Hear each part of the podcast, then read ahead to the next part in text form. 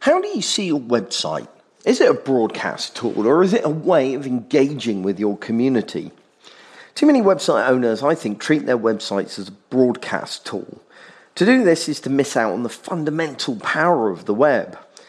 I was recently reading an article by Mandy Brown over at contentsmagazine.net that I think summed up this perfectly for me. She writes, we, are no, we can no longer think of publishing as a broadcast medium. It isn't, not anymore. The web requires that we listen and converse as much, if not more than, we ship. Whether we are posting to our website, Facebook, Twitter, or indeed anywhere else online, we need to engage as much as we broadcast. Our online strategy should be about building deep and genuine relationships with our users.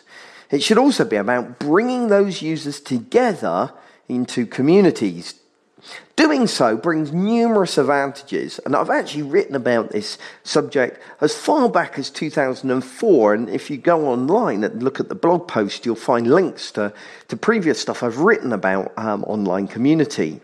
And it is hugely beneficial.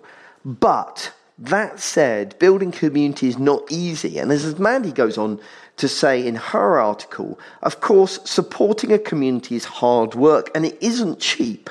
It's expensive not only in time, but in spirit, as you really have to care about your readers. And this is something I've echoed myself in, in a post that I wrote called The Seven Harsh Truths About Running Online Communities.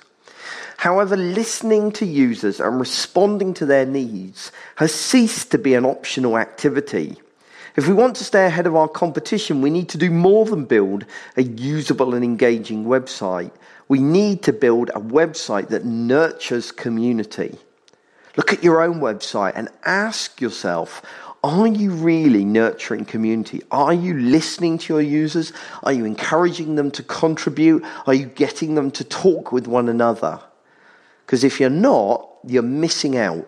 You're missing out fundamental benefits that the web can provide to your business.